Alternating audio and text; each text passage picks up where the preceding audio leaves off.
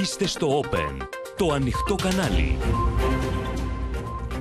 Κυρίες και κύριοι καλησπέρα σας. Είμαι η Ματίνα Παπαδέα. Ελάτε να δούμε μαζί τα νέα της ημέρας στο κεντρικό δελτίο ειδήσεων του Open που αρχίζει αμέσως τώρα. Μεγάλες συγκεντρώσεις και πορείες σε όλη την Ελλάδα για την τραγωδία στα Τέμπη. Επισόδια σε Αθήνα, Θεσσαλονίκη, Πάτρα. Απόλυτη σύγχυση του σταθμάρχη δείχνουν τα ηχητικά ντοκουμέντα. Έρχονται ποινικές διώξεις και για άλλα άτομα. Με δύο σταθμάρχες σε κάθε σταθμό και λιγότερα δρομολόγια, η επανεκκίνηση των σιδηροδρόμων. Δεσμεύσεις Γεραπετρίτη και σφοδρή αντίδραση ΣΥΡΙΖΑ Πασόκ. Τσουνάμι αποκαλύψεων για ορφανές θέσεις ευθύνης. Ρουσφέτια και προειδοποιήσεις για το διαλυμένο σύστημα τηλεχειρισμού. Πήρα τη αντιπολίτευσης για την υποψηφιότητα Καραμανλή και αποστάσεις από Ρουσόπουλο στο Όπεν. Νίκη Κιλιτσντάρογλου απέναντι στον Ερντογάν δείχνουν τα πρώτα γκάλωπ στην Τουρκία.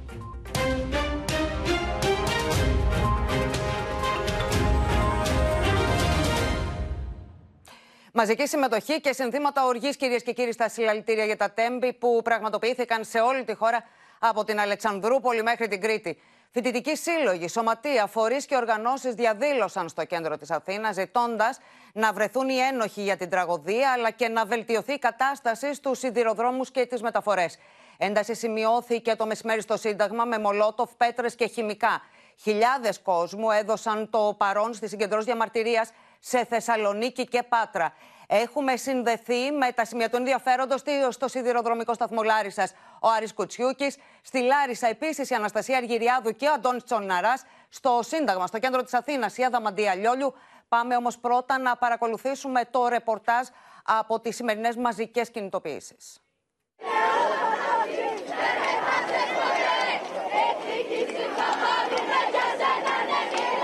Από την Αθήνα μέχρι τη Θεσσαλονίκη και τη Λάρισα. Από την Καρδίτσα μέχρι την Άξο και την Κρήτη.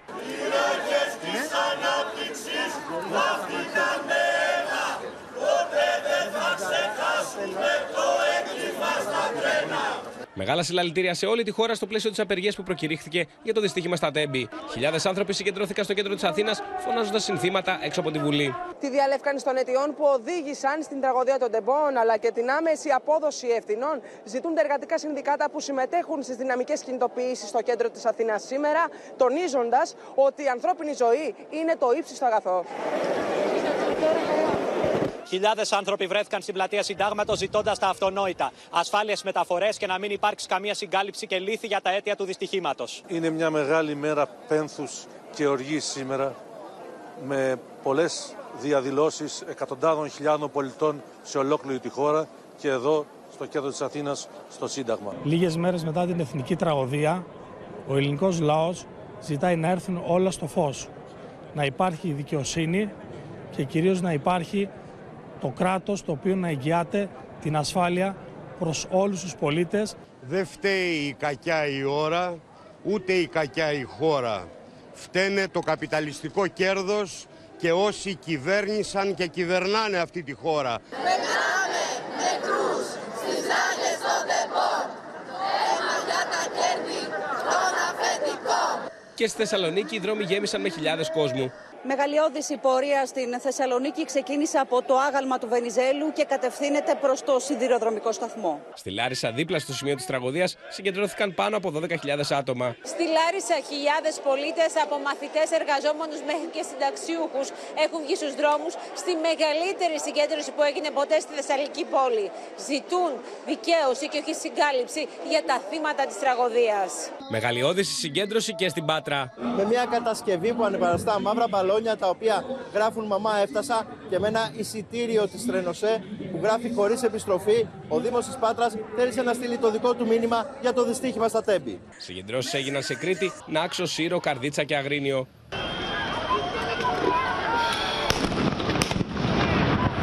Λίγο μετά το μεσημέρι, επεισόδια ξέσπασαν στο κέντρο της Αθήνας. Έξω από τη Βουλή, κουκουλοφόροι πέταξαν μολότοφ και πέτρες, ενώ οι αστυνομικοί απάντησαν με χειροβομβίδες κρότου λάμψη και ρήψη χημικών. Η ατμόσφαιρα έγινε αποπληκτική. Σε πεδίο μάχης έχει μετατραπεί ο χώρος μπροστά από το μνημείο του αγνού στρατιώτη. Χειροβομβίδες κρότου λάμψη και πέτρες πετούν κουκουλοφόροι.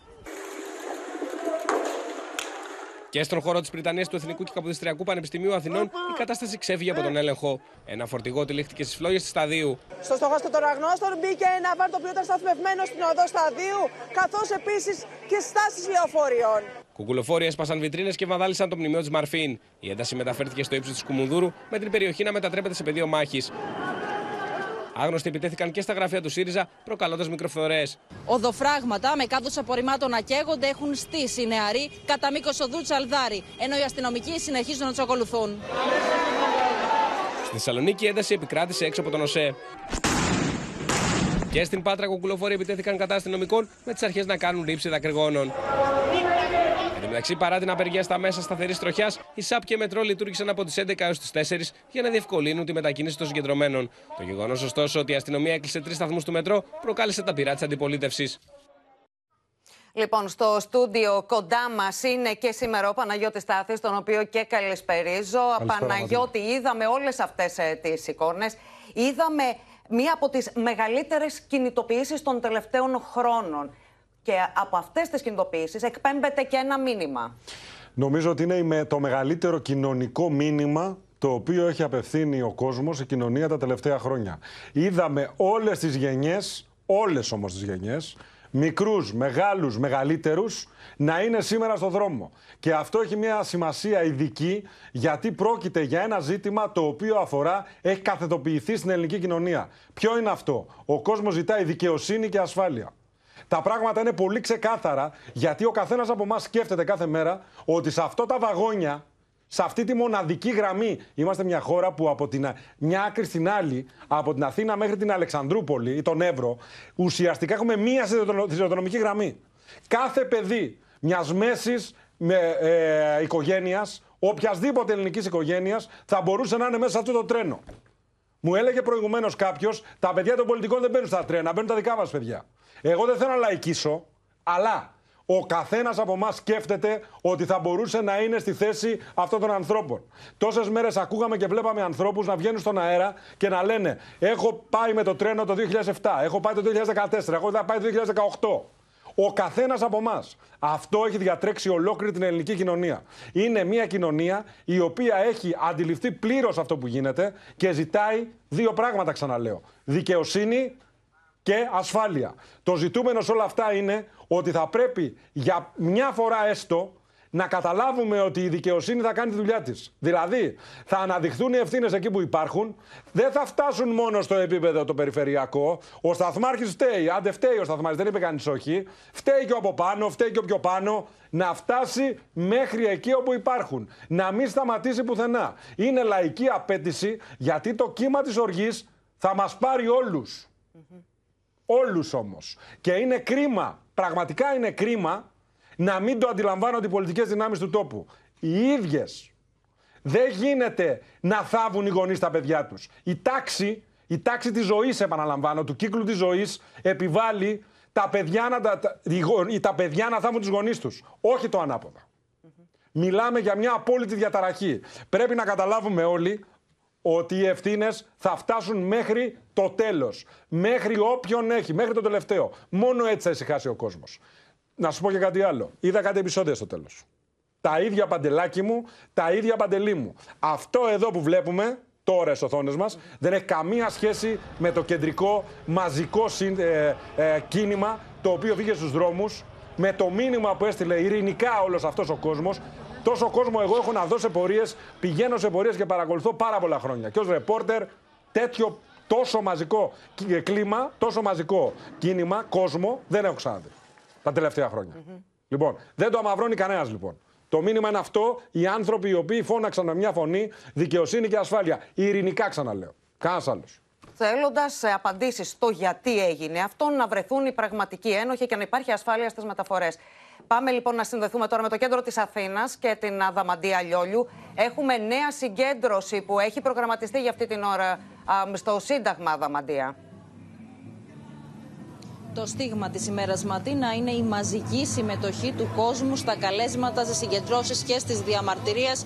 Αντίστοιχη λοιπόν είναι και η εικόνα που έχουμε σήμερα εδώ στο Σύνταγμα όπως μπορούμε να δούμε είναι πλήθος του κόσμου που βρίσκεται εδώ επικρατεί για ακόμη μία φορά το αδιαχώρητο. Πρόκειται για φοιτητές, για μαθητές, για νέα παιδιά, μέλη συλλόγων και συλλογικοτήτων, ακόμη και η ΛΟΑΤΚΙ κοινότητα αλλά και μέλη φεμινιστικών οργανώσεων λόγω της ημέρας που συμμετέχουν ενεργά στις συγκεκριμένες διαδηλώσεις.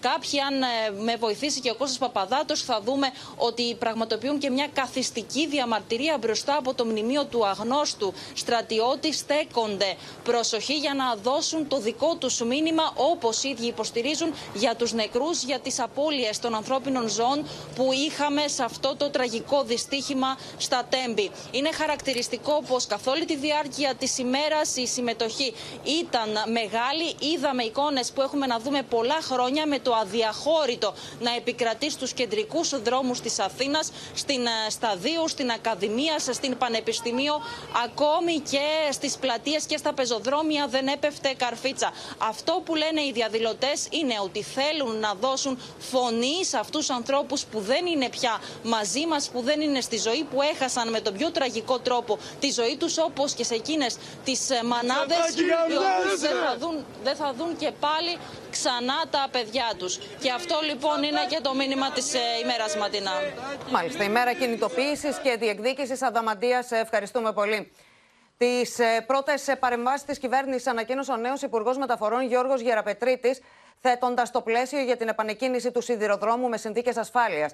Την ίδια ώρα, ωστόσο, η εικόνα εγκατάλειψης, τόσο σε επίπεδο προσωπικού, όσο και σε εξοπλισμού και υποδομής, παραμένει, ενώ οι καταγγελίες για τα κενά ασφαλείας συνεχίζονται με μειωμένα δρομολόγια, με δύο σταθμάρχες σε κάθε σταθμό ή ακόμα και μείωση των σταθμών που θα σταματά το τρένο, θα ξαναλειτουργήσει ο σιδηρόδρομος. Όπως ανακοίνωσε ο νέος Υπουργός Μεταφορών, Γιώργος Γεραπετρίτης. Δεν πρόκειται να ξεκινήσει κανένα τρένο αν δεν έχουμε τις πρόσθετες δικλείδες ασφαλείας. Η επιθυμία μας είναι ο σιδηρόδρομος να, επικοι... να επανεκκινήσει στο συντομότερο δυνατό χρόνο, όμως να έχουμε πριν εξασφαλίσει τις αναγκαίες προποθέσει. Όταν λέω αναγκαίο χρόνο, είναι κάτι το οποίο θα το δούμε προφανώς με όλους τους φορείς, ε, ενδεχομένως και έως το τέλος του μήνα. Ο ΟΣΕ σήμερα λειτουργεί με τους μισούς σταθμάρχες από όσοι χρειάζεται για την ομαλή λειτουργία του δικτύου. Δηλαδή από τους 412 που χρειάζονται σύμφωνα με το οργανόγραμμα, έχεις στη διάθεσή του μόλις 206. Γιατί απαξιώθηκε ο ΟΣΕ, γιατί αφέθηκε χωρίς προσωπικό, γιατί αφέθηκε ή υποχρηματοδοτείται.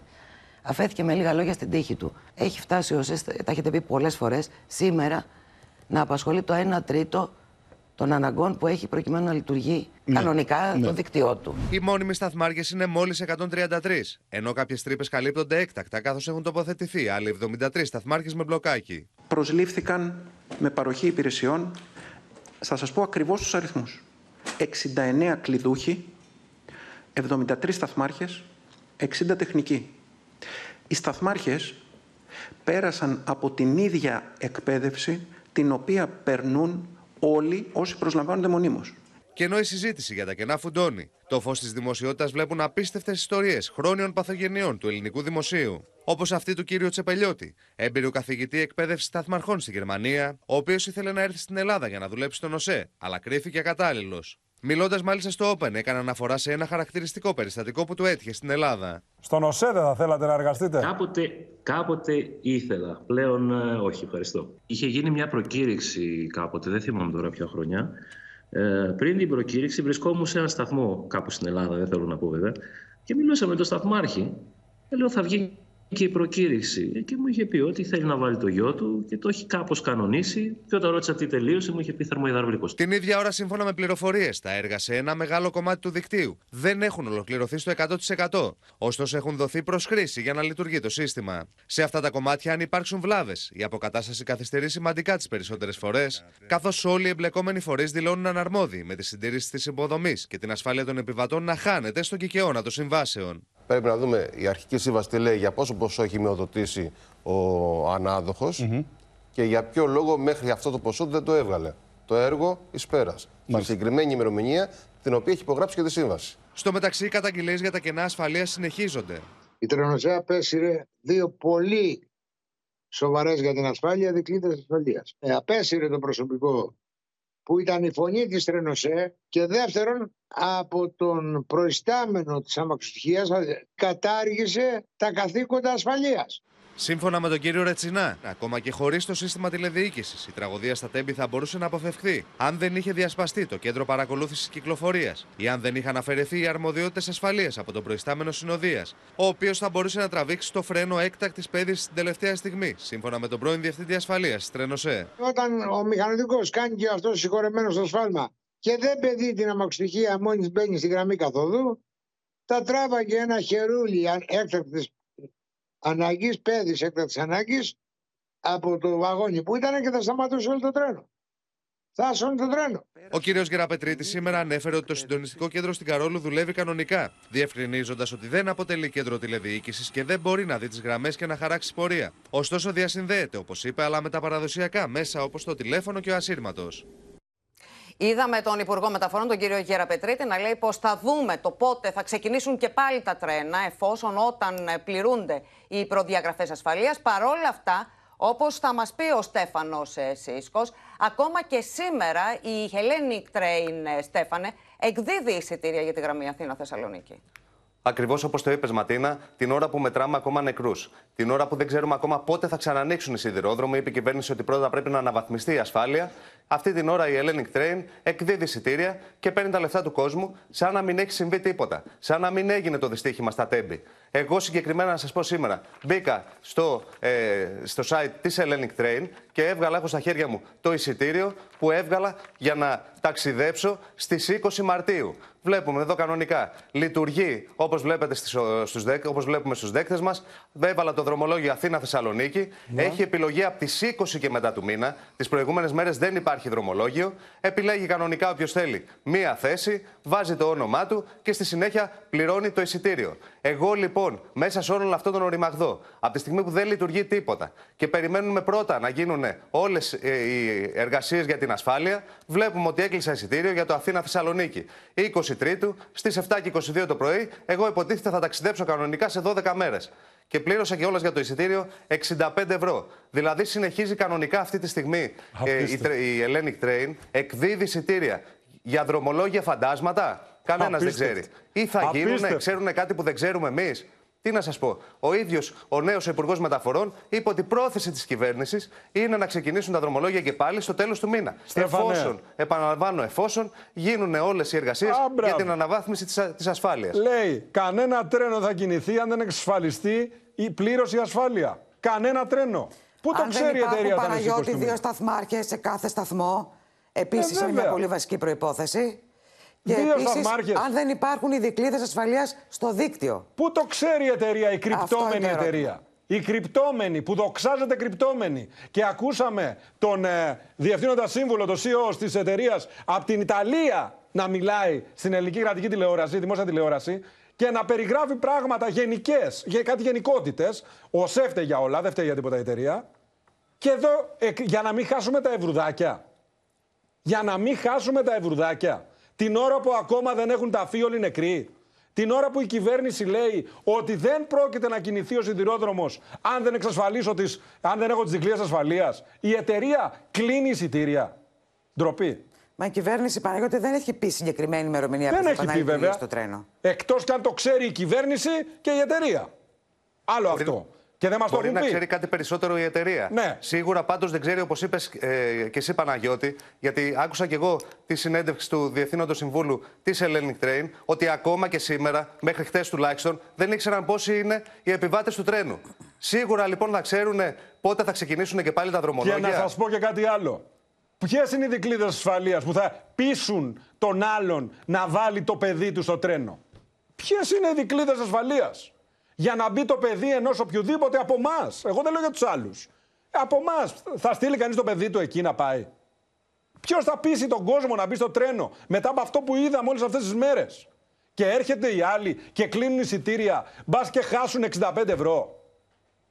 Εντάξει, είπαμε. Το καταλαβαίνουμε. Η ζωή συνεχίζεται. Μην μας το πετάτε στα μούτρα όμως. Είναι ντροπή.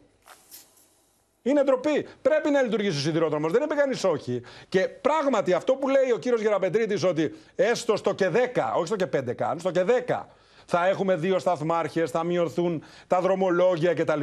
Τα ακούω. Τα ακούω. Οκ, είναι δικλείδες ασφαλείας ενδεχομένως. Ρε παιδιά, περιμένετε πρώτα να γίνουν και μετά πέστε μας πώς είναι το χρονοδιάγραμμα, δείξτε μας πώς θα λειτουργήσει και μετά να βάλουμε τα παιδιά μας και να μπει ο κόσμος στο τρένο. Όχι έτσι. Εκτός αν, Κλείνουμε στη Παναγιώτη, 20 του Είναι μήνα. βέβαιη η Hellenic Train ότι σε 12 μέρες θα έχουν λυθεί όλα τα Έλα μου προβλήματα. ντε. Έχεις δίκιο. Θα έχουν δρομολογηθεί όλα, θα έχουν λυθεί όλα και θα είναι σε, ε, σε θέση να επανεκκινήσουν ε, τα, τα δρομολόγια. Μάλιστα.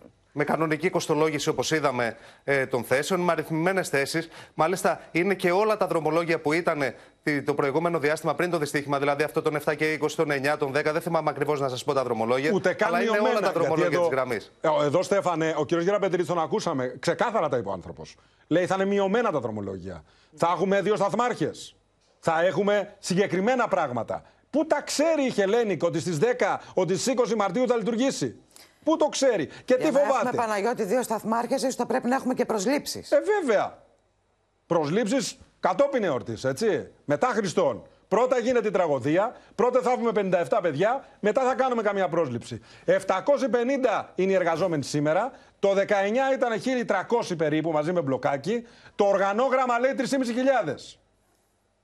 Αυτό λέει Πάντως το και με οργανόγραμμα. τρεις, ε, και με Είναι τρεις πολύ σταθμάρχες σε συγκεκριμένη η κάθε αριθμή, δηλαδή, σταθμό. και που, ε, τοποθετείται ο Πάντως, καθένας. ε, Ναι, Χρήστο. ε, Παναγιώτη και με τρεις σταθμάρχες σε κάθε σταθμό, μετά από όσα αποκαλύπτονται κάθε μέρα για τον τρόπο που λειτουργούσε ο σιδηρόδρομος και για τον κίνδυνο που εγκυμονούσε κάθε μετάβαση σε αυτή τη γραμμή, έχω την εντύπωση ότι και το τελευταίο ίχνος εμπιστοσύνης ε, του Έλληνα πολίτη στον τρόπο λειτουργίας των σιδηροδρόμων έχει εξαφανιστεί και θα πάρει πάρα πολύ καιρό, ακόμα και αν βάλουν τρεις σταθμάρχες, να εμπιστευτούν ξανά οι Έλληνες στο τρένο, όσοι τέλος πάντων το χρησιμοποιούσαν. Και Χρήστο, να σου πω κάτι. Μιλάμε, για να καταλάβουμε, γιατί μίλαγα με τον, α, έναν ε, σύμβουλο εταιρείας Γαλλίας. Που η Γαλλία έχει το μεγαλύτερο σιδηρόδρομο στην Ευρώπη. Εδώ έχουμε μία γραμμή. Ξεκινάει από την Αθήνα, από την Πάτρα όπου ξεκινάει και φτάνει μέχρι τον. Μία γραμμή. Δεν έχει διακλαδώσεις. Μία γραμμή είναι. Αν δεν μπορεί η ελληνική πολιτεία να εγγυηθεί την ασφάλεια των επιβατών σε μία μόνο γραμμή, επαναλαμβάνω σε μία γραμμή, καλά λες. Ποιος θα πιστεί να μπει στο σιδηρόδρομο; Αν δεν μας δώσουν τα εχέγγυα ότι πράγματι υπάρχουν οι ρηκλίδε ασφαλεία αυτές που μπορεί ο καθένας να χτυπήσει την πλάτη να αγκαλιάσει το παιδί του και να το βάλει εκεί. Να μην νιώθει ότι είναι μελοθάνατο το παιδί του. Δεν είναι μόνο οι δικλείδε ασφαλεία Παναγιώτη, είναι και η- ο έλεγχος που φαίνεται να υπάρχει στο δίκτυο. Είναι σοκαριστικό.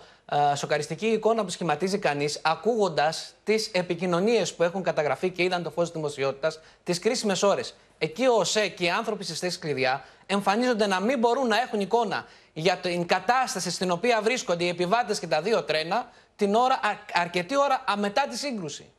Είναι- Δεν είναι- έχουν εικόνα Ακόμα του μετά τι το- έχει συμβεί.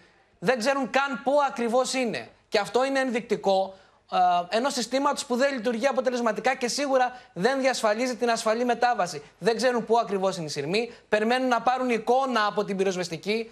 Οι οδηγοί αυτοκινήτων στην Εθνική Οδό Αθηνών Θεσσαλονίκης ειδοποίησαν κάποιοι από αυτούς του πυροσβεστικοί. Όλα αυτά δεν δείχνουν ένα συνολικό δίκτυο που μπορεί να λειτουργήσει αποτελεσματικά. Και υπ' αυτή την έννοια, γι' αυτό λέω ότι είναι δύσκολο να εμπιστευτεί ξανά ο Έλληνας πολίτης στους σιδηροδρόμους, αν δεν υπάρχει ταχύτατη ολοκλήρωση των τεχνικών ελλείψεων. Και θα σας- Η ναι. υπόσχεση πάντως είναι, παιδιά, από την κυβέρνηση, έτσι όπως ακούσαμε το πρωί τον κύριο Γεραπετρίτη, είναι ότι μέχρι το τέλος του χρόνου θα έχει εγκατασταθεί αυτό το πολυπόθετο σύστημα της τηλεδιοίκησης, ώστε να εξαφανιστούν αυτά τα προβλήματα ή όπου υπάρχει ανθρώπινο λάθος να μπορεί να το προλαβαίνει. Μένει να δούμε αν μετά από τις 7 συνεχείς παρατάσεις από το 2014 μέχρι και σήμερα, 9 χρόνια μετά, αυτή η υπόσχεση θα γίνει Να πραγματικότητα. σας πω κάτι άλλο. Τηλεφώνησε, άκουγα τον κύριο Γεραπετρίτη να λέει ότι τηλεφώνησε ο Πρωθυπουργός στον πρόεδρο της Γαλλικής Εταιρείας, της αναδόχου εταιρείας.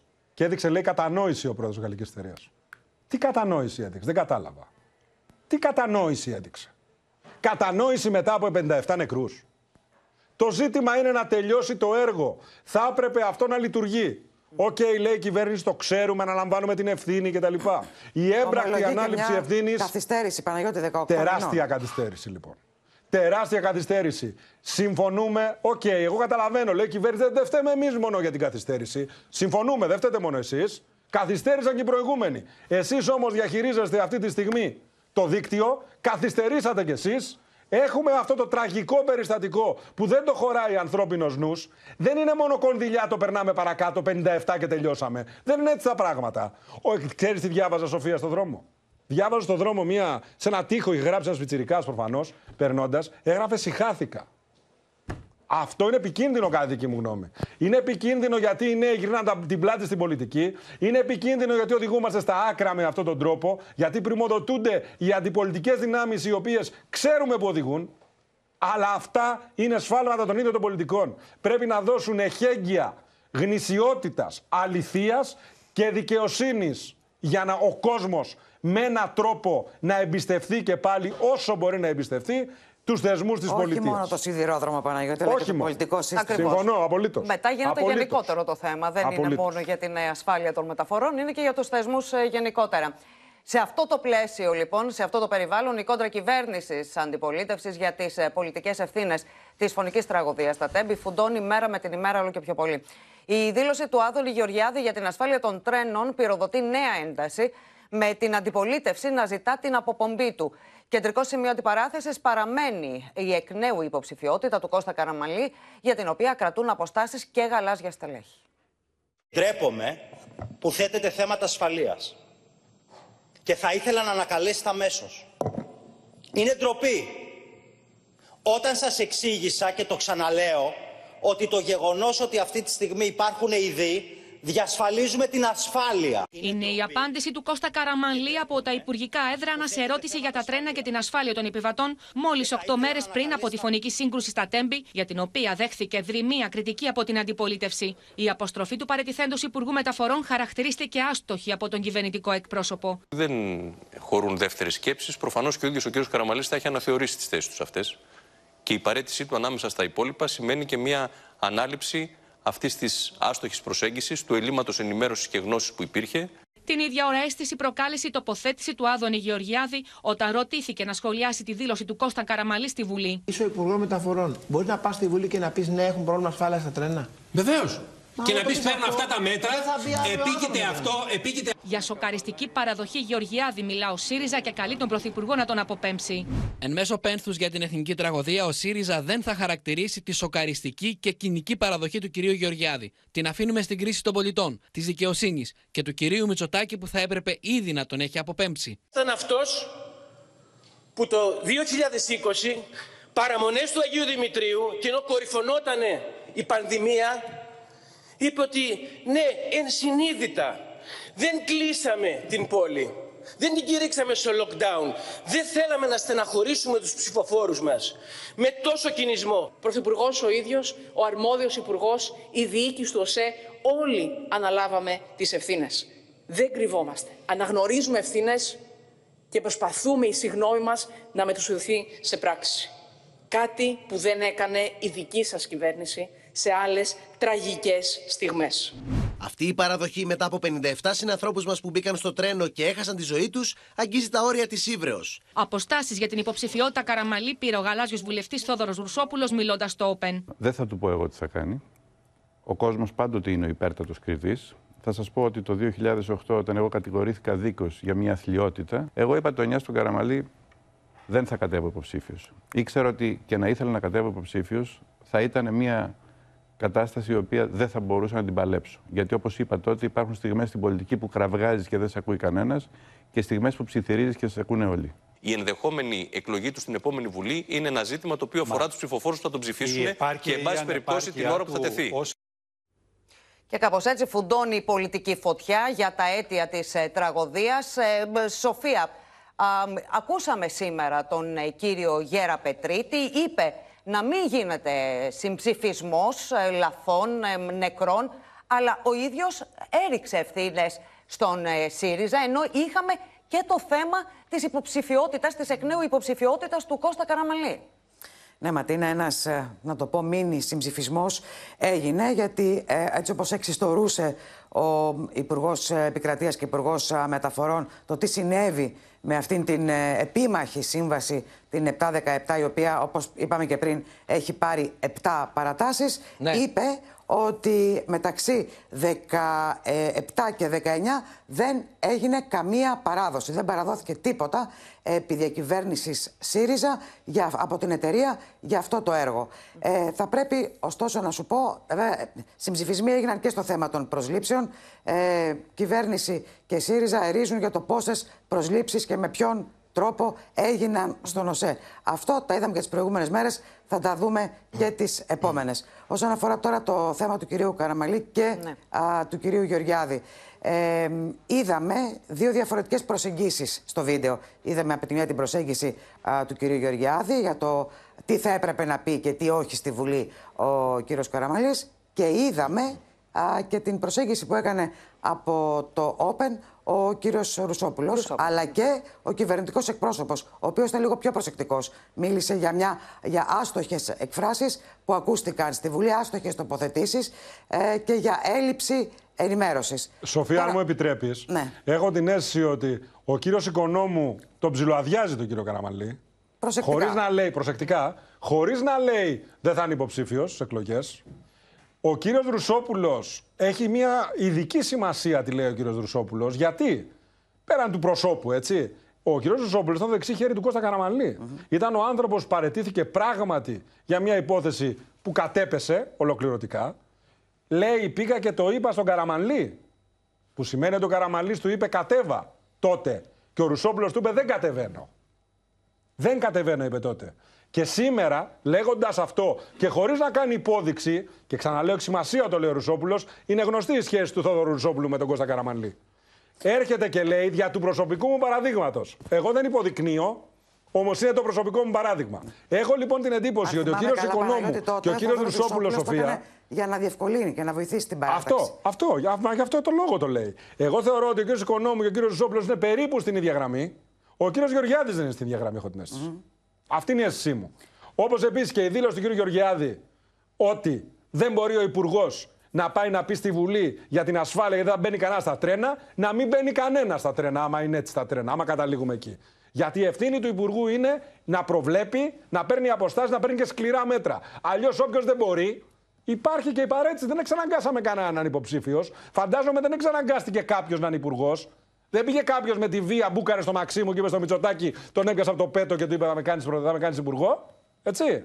Λοιπόν, Παναγιώτη. όποιος δεν μπορεί, Θα σου πω ότι ρώτησα ε, για το θέμα του κυρίου Καραμαλή και όπως ε, με ενημέρωσαν κομματικά στελέχη, σύμφωνα με το καταστατικό της Νέας Δημοκρατίας, αυτοδίκαια όλοι οι πρώην βουλευτές α, συμπεριλαμβάνονται στα ε, νέα ψηφοδέλτια. Τώρα, από, από εδώ και πέρα, είναι στην κρίση του κυρίου Καραμαλή, αν Α. θα θελήσει ο ίδιος να είναι εκ νέου υποψήφιος. Γι' αυτό λέμε και τις προηγούμενες μέρες, Παναγιώτη, και μαζί το έχουμε συζητήσει, ότι επειδή ο πολιτικός χρόνος είναι μακρύς μέχρι τις εκλογές, μένει να δούμε τι θα αποφασίσει ο κύριος Καραμαλής. Μάλιστα. Μάλιστα. Ερχόμαστε λοιπόν σε εσένα, Χρήστο, να δούμε στο στρατόπεδο του ΣΥΡΙΖΑ. Λοιπόν, υπάρχουν ε, πειρά της αντιπολίτευσης για την ε, υποψηφιότητα Καραμαλή και πληθαίνουν. Για όλα τα θέματα, σε ό,τι έχει να κάνει με την επίμαχη υποψηφιότητα, μιλούν για πολιτικές ευθύνες με ημερομηνία λήξης. Καθώς, από ό,τι φαίνεται, αν έχουμε υποψηφιότητα Καραμανλή, τότε η, η ανάληψη των ευθυνών ισχύει μέχρι την ημέρα της κάλπης. Στην Κομουνδούρου Ματίνα εξαπολύουν πειρά στην κυβέρνηση για όλα τα ζητήματα. Για τις ευθύνες, για όσα έγιναν και όσα δεν έγιναν τα τελευταία τέσσερα χρόνια. Την κατηγορούν για πολιτική υποκρισία για, την, ε, για το ότι δεν αναλαμβάνουν επί της ουσίας τις ευθύνες και να, δουν, να ρίξουν φως στο ποιος πραγματικά φταίει. Για επικοινωνιακή διαχείριση αυτής της τραγωδίας. Και υποστηρίζουν ότι αυτό προκύπτει από το γεγονός ότι η κυβέρνηση μοιάζει να θέλει να πει ότι φταίνε όλοι οι άλλοι πλην της Δίας. Δηλαδή, φταίει ο ΣΥΡΙΖΑ που δεν έτρεξε γρήγορα τις συμβάσεις, ενώ όπως υποστηρίζει η Κουμουνδούρου το 2019 η κυβέρνηση παρέλαβε έργο σε εξέλιξη και όχι σύμβαση. Φταίει ο Σπίρτζης, ε, φταίει ο Σταθμάρχης. Σήμερα, για παράδειγμα, εξηγούσαν στελέχη της Κουμουνδούρου σε συνομιλητές τους ότι ο Υπουργός Επικρατείας έδωσε μια συνέντευξη τύπου για το τι συνέβη εκείνη την κρίσιμη μέρα, την τραγική μέρα. Και ενώ είπε ότι δεν θέλει να κρυφτεί η κυβέρνηση πίσω από το ανθρώπινο λάθος, παρουσίασε στοιχεία και εκδοχές που οδηγούν στο ανθρώπινο λάθος.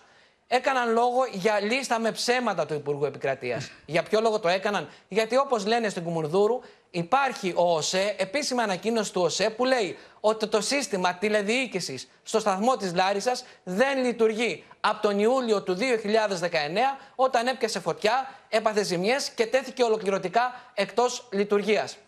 Για το θέμα του προσωπικού, υποστηρίζουν ότι το 2018 στον ΟΣΕ υπήρχαν 1122 εργαζόμενοι και επιπλέον 224 με σύμβαση, ενώ το 2022 οι εργαζόμενοι είναι λιγότεροι από 750.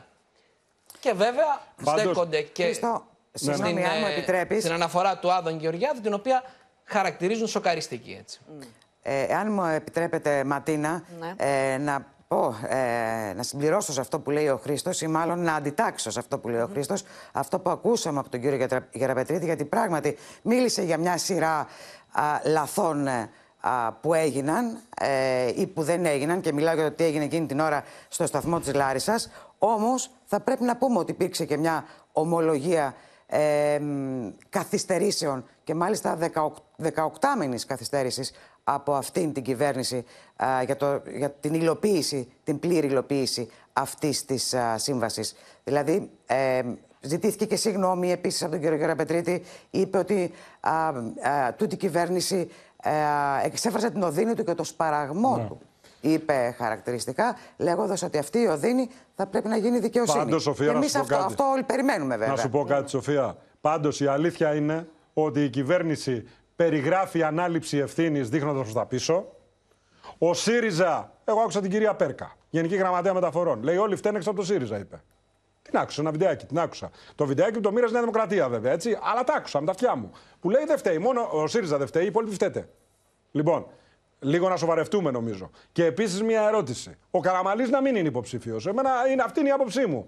Δεν το λέω, δεν είναι προσωπικό με τον κύριο Καραμαλή. Συμπαθέστατος είναι ο άνθρωπος. Ο κύριος Τόσκα ήταν υποψήφιος με το δωμάτι. Ήταν. Λοιπόν, θα έλεγα ότι θα πρέπει να έχουμε μια συνέπεια λόγων και πράξεων όλοι.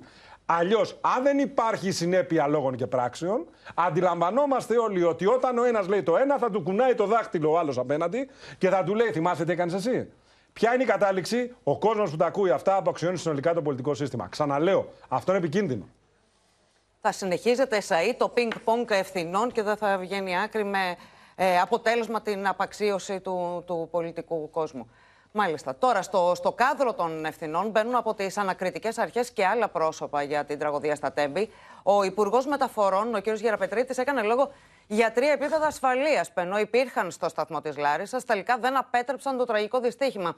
Ενώ παραδέχθηκε ότι αν λειτουργούσε το σύστημα τηλεδιοίκησης, σήμερα δεν θα θρυνούσαμε 57 νεκρούς.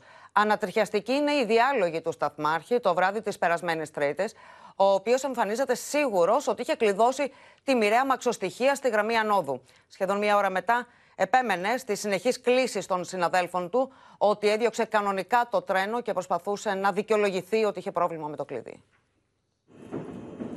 20 ολόκληρα λεπτά μετά το πολύ νεκρό σιδηροδρομικό δυστύχημα του Ντεμπόν. Ο Σταθμάρχης δεν έχει καταλάβει τι έχει συμβεί, όπως αποκαλύπτεται από τους ανατριχιαστικούς διαλόγους με το ρυθμιστή κυκλοφορίας που έρχονται στο φως. Ναι. Κύριε, το Έλα. 62 από πού το έδιωξε, Ε, από πού το έδιωξε το 62. στη γραμμή κα- ανώδου κανονικά. Γιατί αυτοί λένε ότι έχει γίνει α, ε, εμπορικό με τέτοιο, έχει γίνει σύγκρουση. Αμάν. Πώς έγινε αυτό; Καλώς. Δεν ξέρω ό,τι και θα σας πω. Άνοδο δεν το έστειλες; Ναι. Τι άλλη κάθοδο. Έγινε. Έξι λεπτά μετά, ο ρυθμιστής της κυκλοφορίας από την Αθήνα επικοινωνεί ξανά με τον 59χρονο και τον ενημερώνει ότι δύο αμαξοστοιχίες έχουν συγκρουστεί στον Ευαγγελισμό. Ο Σταθμάρχης ακόμη είναι σε απόλυτη σύγχυση. Ευαγγελισμό είναι λένε. Τι έχει γίνει; Πρέπει να γίνει τράκα.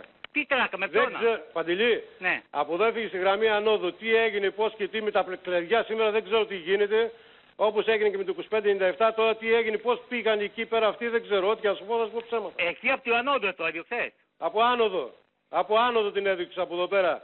Τώρα πώς γύρισαν τα κλειδιά αυτά, Έγινε. πώς Για- γύρισαν τα δηλαδή, κλειδιά και γι- μπήκε στην γίνανε- κάθοδο. Έχει γίνει με τράπα με το εμπορικό. Ναι. Σίγουρο είναι αυτό; Ναι. Έγινε. Τρία λεπτά πριν από τις 12, ο ρυθμιστής επιμένει και ρωτά ξανά τον Σταθμάρχη αν έδιωξε σωστά το τρένο. Με τον Σταθμάρχη Λάρισας να επαναλαμβάνει πως αντιμετώπιζε πρόβλημα με τα κλειδιά. Έλα, Παντελή. Ε, σου πω, ε, έχει πάει κανένα στο σημείο να μας πει; Ε, τώρα πήρα και τους, έχω πάρει και τους τεχνίτες από τη γραμμή να πάνε. Ναι.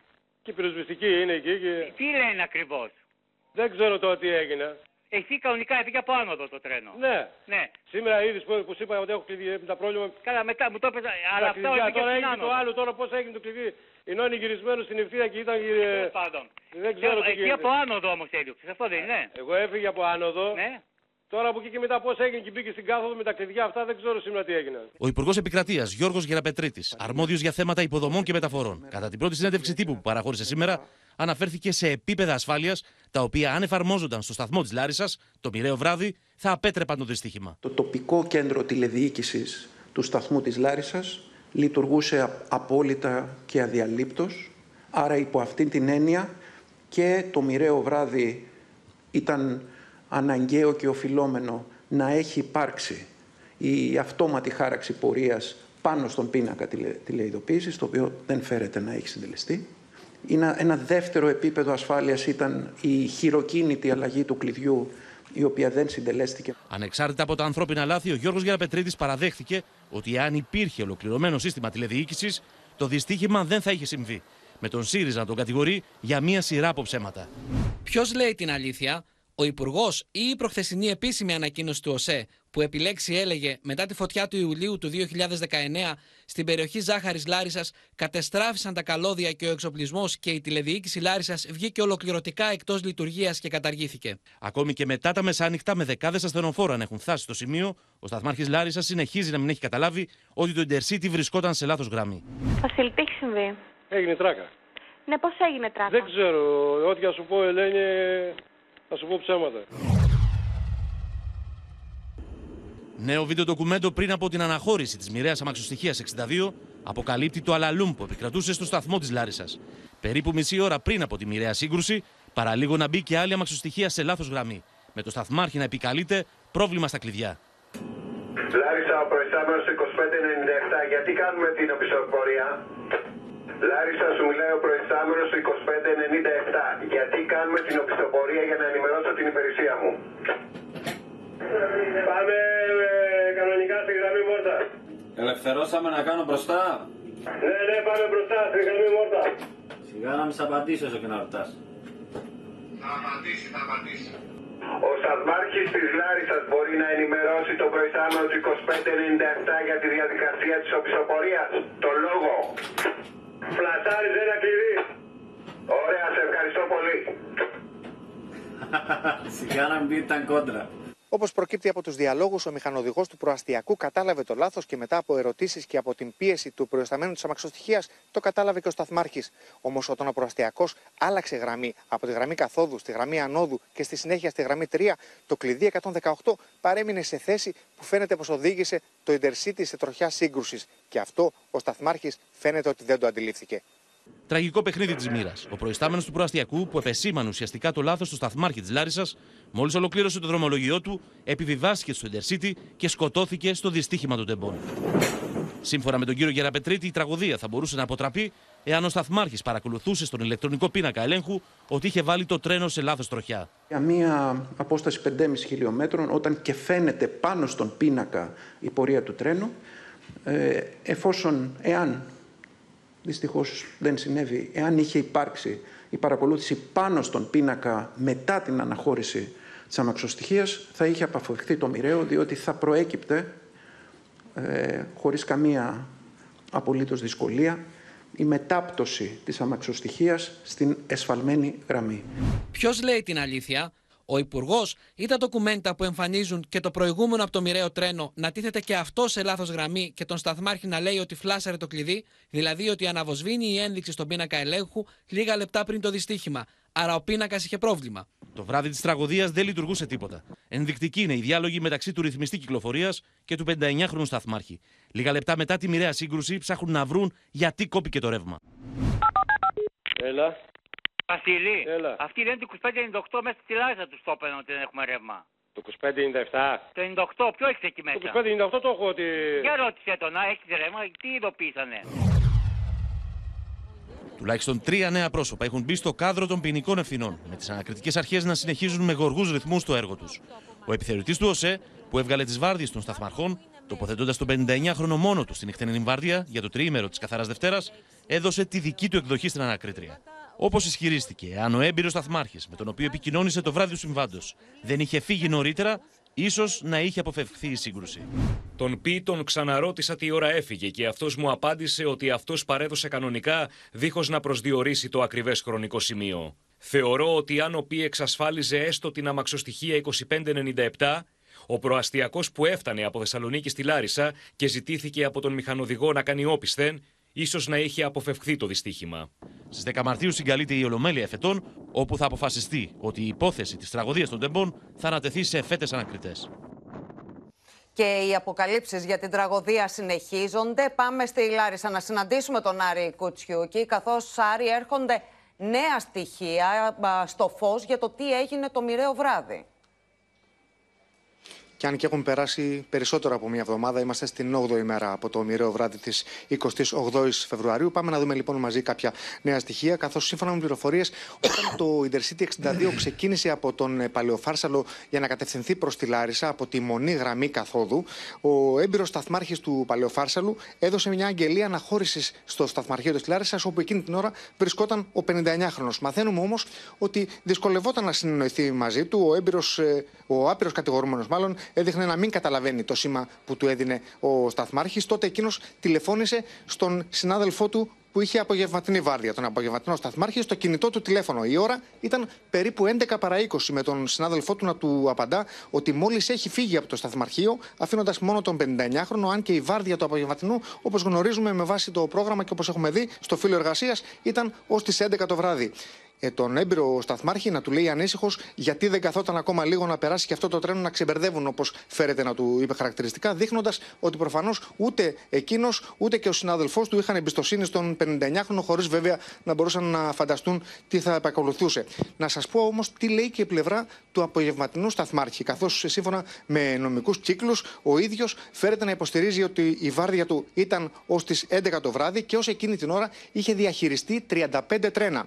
Με δεδομένο λέει ότι το μοιραίο Intercity αναχώρησε 4 λεπτά μετά τις 11, δεν θεωρεί ότι μπορεί να έχει κάποια ποινική ευθύνη σε βάρος του και κλείνοντας δείχνει και προς την πλευρά του επιθεωρητή, ο οποίος ήταν εκείνος που όρισε τον 59χρονο ως μονός σταθμάρχη νυχτερινής βάρδιας στη Λάρισα, αν και είχε ελάχιστη εμπειρία. Τώρα ε, είναι, δεν είναι σοβαρό να το λέει έτσι αυτός.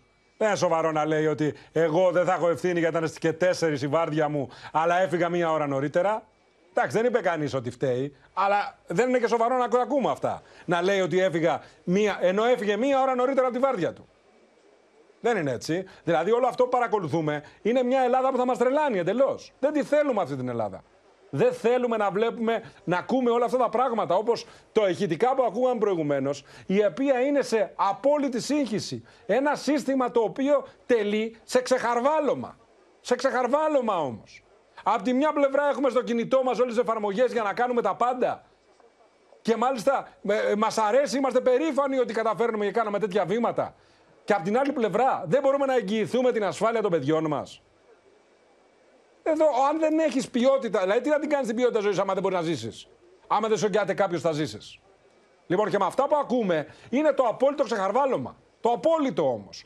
Και ξέρετε κάτι, ενώ πραγματικά είδαμε το τελευταίο διάστημα το δημόσιο και τους δημοσίους υπαλλήλους να δίνουν αγώνες και στο σύστημα υγείας και σε άλλα. Και εκεί που λέγαμε ότι πήραμε μια ανάσα και λέγαμε όλοι ότι ρε παιδιά, μην το απαξιώνουμε το δημόσιο έτσι. Βλέπεις δημοσίους υπαλλήλους και πάλι εδώ. Άκου τώρα, σου λέει ο άλλος. Ο ένας δίνει άδεια ένα μήνα αναρωτική χωρίς να τον δει, γιατί είναι φίλος. Ο άλλος έρχεται και σου λέει: Έφυγα από τη βάρδια πιο νωρίς, λέει μία ώρα, αλλά και να ήμουν εκεί ήταν τέσσερα λεπτά μετά. Δεν το είχα, δεν είχα ασχοληθεί. Δεν το είχα δει. Δεν μας αξίζει αυτή η Ελλάδα.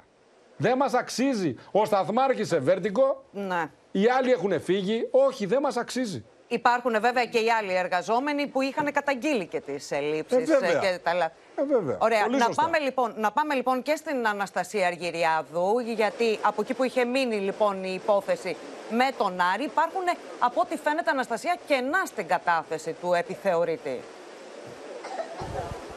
Η έμπειρη ανακρίτρια Ελένη Σούρλα συγκεντρώνει διαρκώς νέα στοιχεία και εμπλουτίζει τη δικογραφία της. Ε, Κυρίως με τις μαρτυρίες που έχει λάβει μέχρι τώρα, όσο και με τα στοιχεία που τους έχουν παραδώσει οι δικαστικοί πραγματογνώμονες. Ωστόσο, από ό,τι φαίνεται, στο κάδρο των ερευνών της έχουν πει δύο πρόσωπα. Τόσο ο Σταθμάρχης, ο Πι που ακούσαμε να τον ε, λένε στο βίντεο, ε, όσο και ο επιθεωρητής. Ο επιθεωρητής, ο οποίος έχει ήδη έρθει και έχει καταθέσει την περασμένη Παρασκευή αυτοβούλο. Ωστόσο, υπάρχουν πολλά κενά όσον αφορά ε, αυτά που είπε για τις βάρδιες και το χαρτί, το έγγραφο το, με τις βάρδιες που παρέδωσε ήδη στην ανακρίτρια. Αυτό λοιπόν έχει διαφορές σε σχέση με το έγγραφο που παρέδωσαν οι εργαζόμενοι.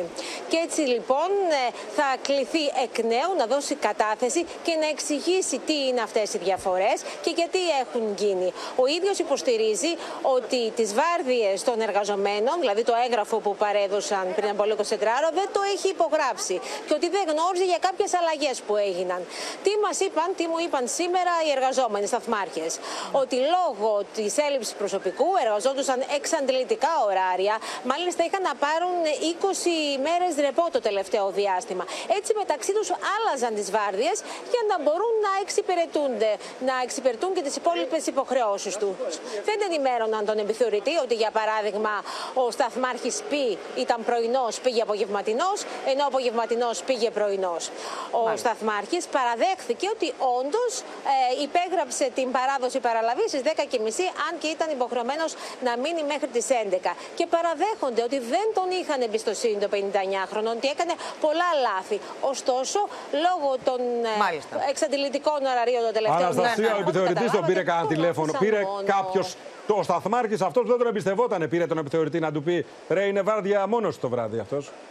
Και δεν τον εμπιστεύομαι. Είναι δεν το τον πήρε. αλαλούμ που περιγράφουμε ότι υπήρχε και μας είπε και η Αναστασία. Σε ευχαριστούμε. Χωρίς τέλος πάντως ε, είναι κυρίες και κύριοι ο πόνος και η οργή για την τραγωδία στα τέμπη με θύματα δεκάδες νέα παιδιά. Κάθε οικογένεια είναι και μια ιστορία από κάθε γωνιά της χώρας. Ένας διασώστης μπορεί να λυγίσει, αλλά δεν πρέπει να τα παρατήσει, λέει ο πυροσβέστης της ΜΑΚ που έκλαιγε πάνω από τα συντρίμια των τρένων. Το πένθος βαρύ από τη μια γωνιά της Ελλάδας έως την άλλη.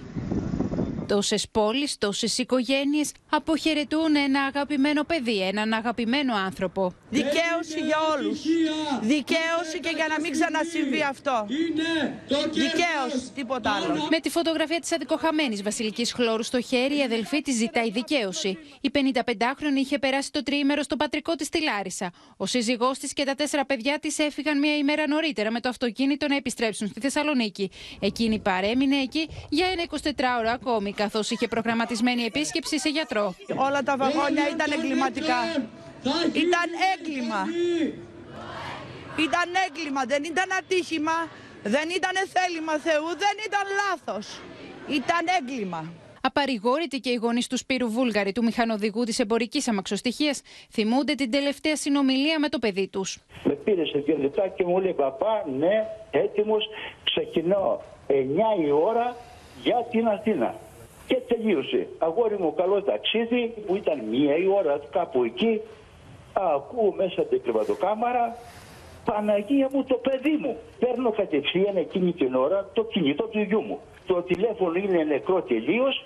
Κατάλαβα ότι ο γιος μου πλέον δεν υπάρχει στη ζωή. Το δικό της Γολγοθά περνάει η οικογένεια της 23χρονη Σεριέτα, η οποία μια εβδομάδα μετά το δυστύχημα στα Τέμπη εξακολουθεί να αγνοείται. Και υπάρχει βέβαια και η οικογένεια που αναζητά το παιδί της και δεν έχει βρεθεί. Αν ο συγκεκριμένος άνθρωπος βρέθηκε εκείνη τη στιγμή στο επίμαχο σημείο του βαγονιού που ανέπτυξε μία θερμοκρασία 1000-1100 βαθμούς κατά πληροφορίες πυροσβεστικές και όχι δικές μου, φυσικά θα μπορούσε να μην βρεθεί κάτι. Ο Γιάννης Παπαγιανάκη, πυροσβέστη της ΕΜΑΚ, 23 χρόνια στο σώμα, έχει έρθει αντιμέτωπος με πολλές σκληρές εικόνες. Την προηγούμενη Τετάρτη όμως τα τέμπη λύγησε πάνω από τα συντρίμια των τρένων. Ήταν μια στιγμή που πραγματικά ε, είχα σκύψει ψάχνοντας να βρω κάτι μέσα στη συντρίμια και είχα αντικρίσει κάποια προσωπικά αντικείμενα κάποιας κοπέλας προφανώς και πάνω είχε ε, υπολείμματα γενικού υλικού. Εκείνη τη στιγμή νιώθεις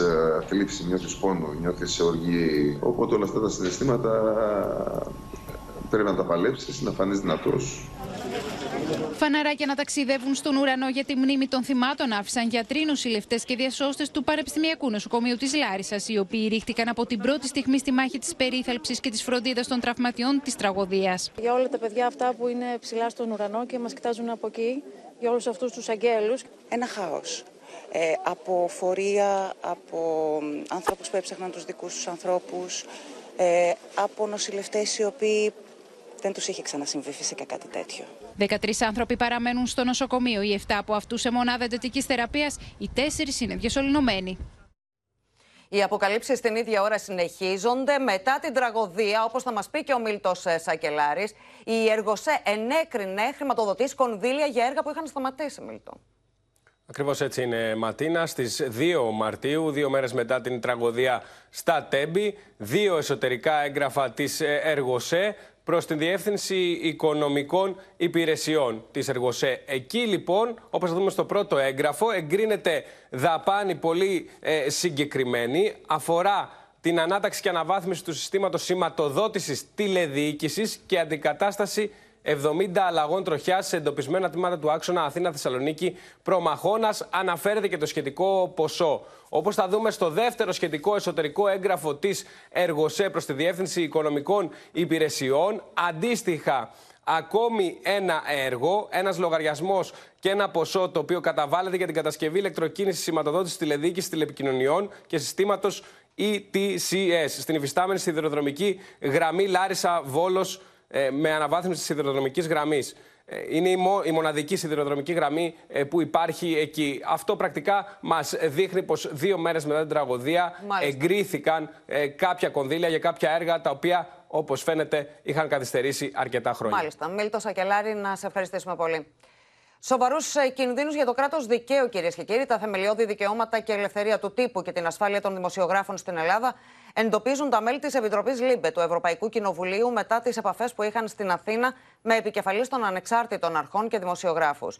Η Επιτροπή εξέφρασε τη λύπη της για το γεγονός ότι η κυβέρνηση ουσιαστικά επέλεξε να μην συζητήσει με τους Ευρωβουλευτές, ακυρώνοντας προγραμματισμένες επαφές με υπουργούς, ενώ συναντήσεις με την Επιτροπή ακύρωσαν επίσης αξιωματούχοι της ελληνικής αστυνομίας αλλά και ο εισαγγελέας του Αρείου Πάγου.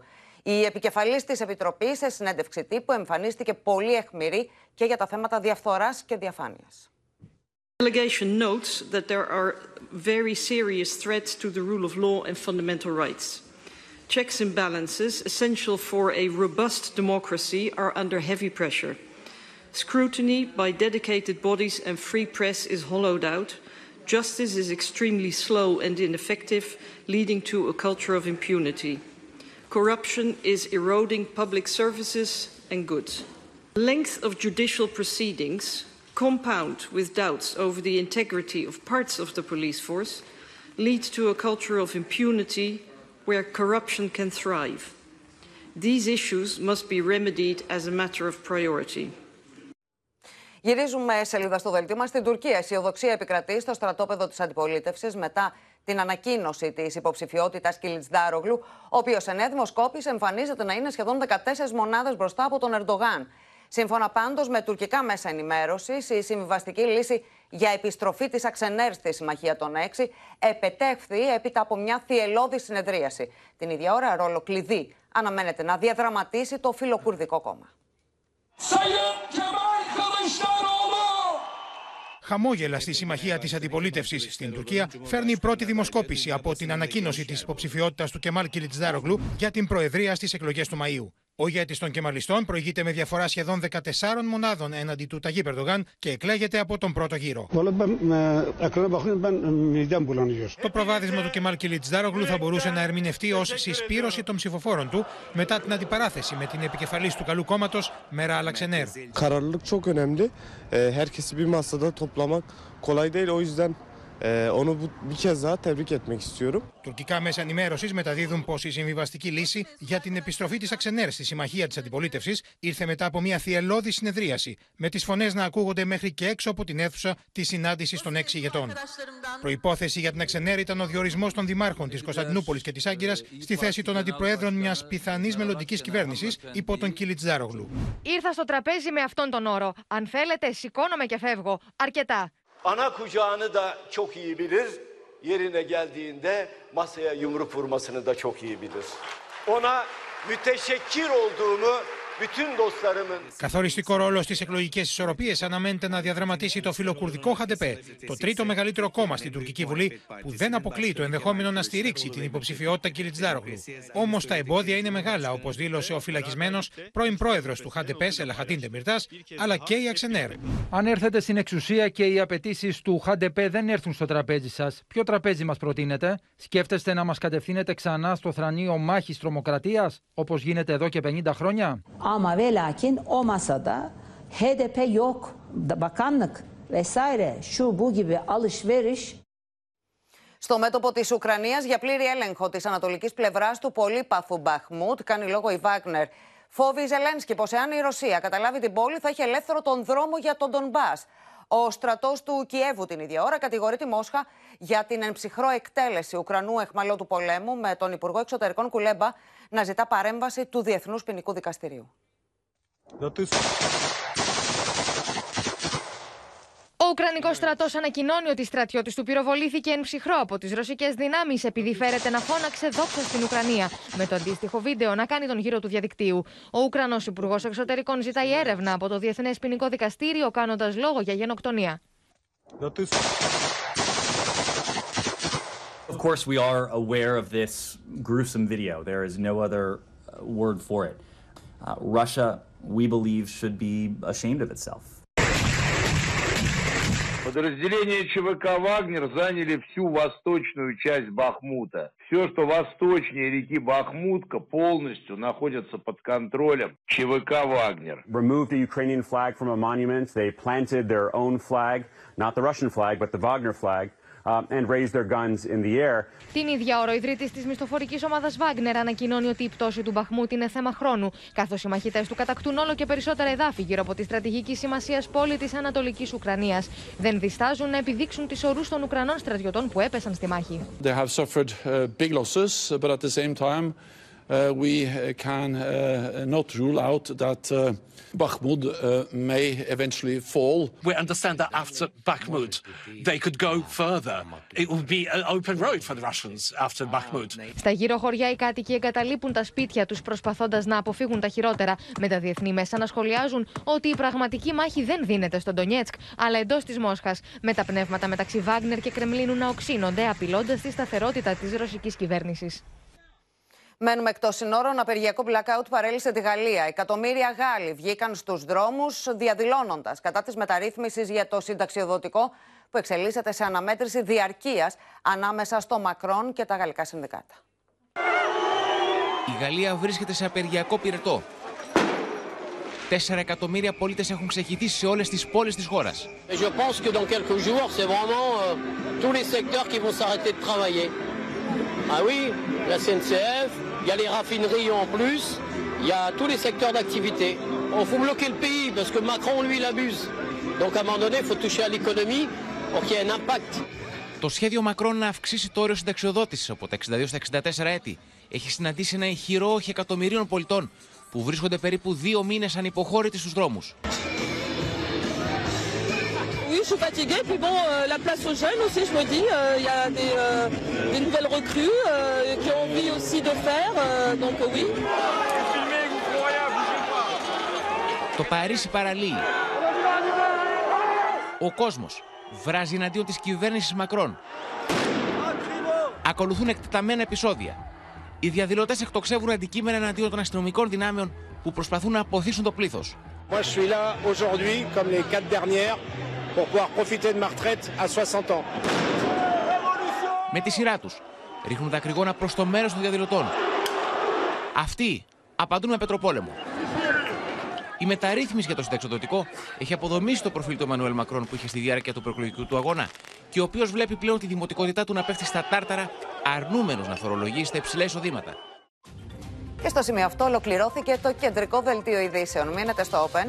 Αμέσως μετά ακολουθεί η οικογενειακή σειρά «Η δική μας οικογένεια» και στις 9 μην χάσετε την ξένη δραματική ταινία Brooklyn. Κυρίες και κύριοι, από όλους εμάς, καλό βράδυ.